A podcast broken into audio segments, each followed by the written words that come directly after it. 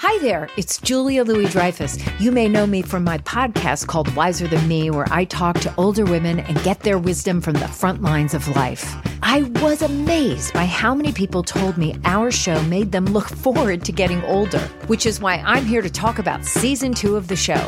Sally Field, Billie Jean King, Beverly Johnson, Ina Garten, Bonnie Raitt, just to name a few. All hail old women. Wiser Than Me season two is out now from Lemonada Media. It's Merriam Webster's Word of the Day for December 8th.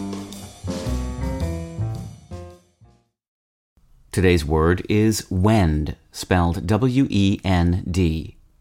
Wend is a verb that means to direct one's course, to travel or proceed. Here's the word used in a sentence from the Tampa Bay Times by Sheila Mullane Estrada. Meanwhile, several lawsuits involving the hotel developments that stoked the city's political divides are still wending their way through the courts. The word wend is related to the verb wind, W I N D, which means, among other things, to follow a series of curves and turns.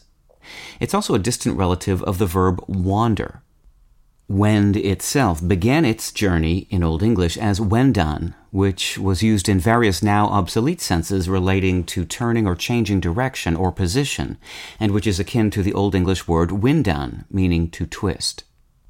Wend has twisted itself into various meanings over the years. Most of its senses, including to come about, to depart, to change, and to betake, have since wandered off into obscurity but its use in senses related to going or moving along a course has lent the English verb to go its past tense form went.